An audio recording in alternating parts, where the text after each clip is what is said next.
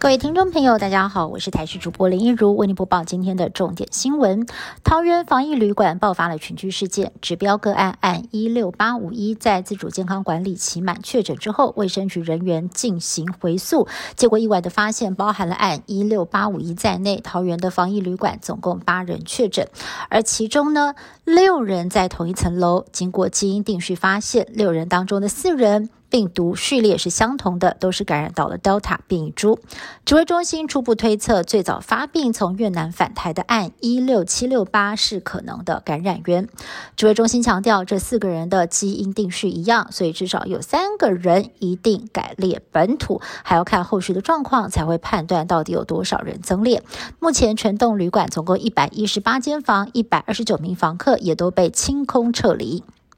桃园的防御旅馆传出这八人确诊，分散在三个楼层当中，其中八楼和五楼各有一名曾经住在五楼的，是一名中国籍的女性，上个月从柬埔寨入境，这个月十四号回溯裁检确诊。不过，他的 CT 值偏高，指挥中心研判是复阳个案。另外，有一名住在巴罗的个案从印尼入境，隔离期间确诊。究竟这两起个案是否与群聚感染有关？指挥中心表示，要等基因地市出炉才能够判定。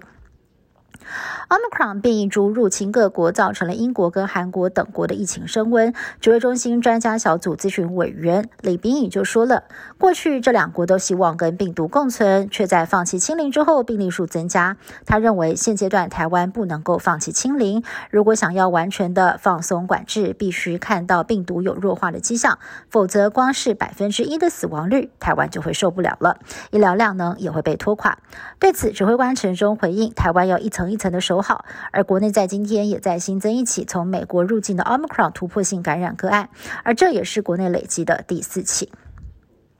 公投倒数计时，台南警方借户开始运送选票，却传出了有选民还没有收到投票通知单，有整条街都没有收到的，也有同一条街双号有，单号没有，甚至永康区则是有人重复收到了两份。担心长辈再加上十八岁手头足没有通知单，不敢去投，影响投票率，紧急补发。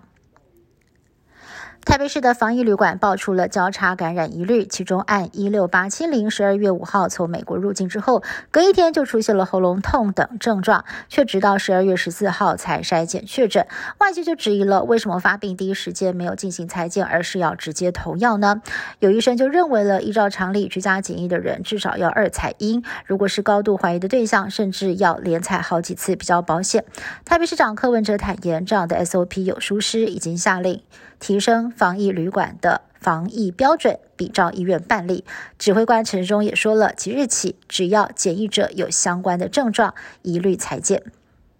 充气城堡是非常常见的户外游乐设施，不过遇上强风的时候就变得非常危险。澳洲在十六号就发生了一起骇人听闻的意外，有强风将充气城堡吹到了高空中，里面的小学生也被抛到空中，重摔在地，结果造成了四个人死亡，五个人重伤。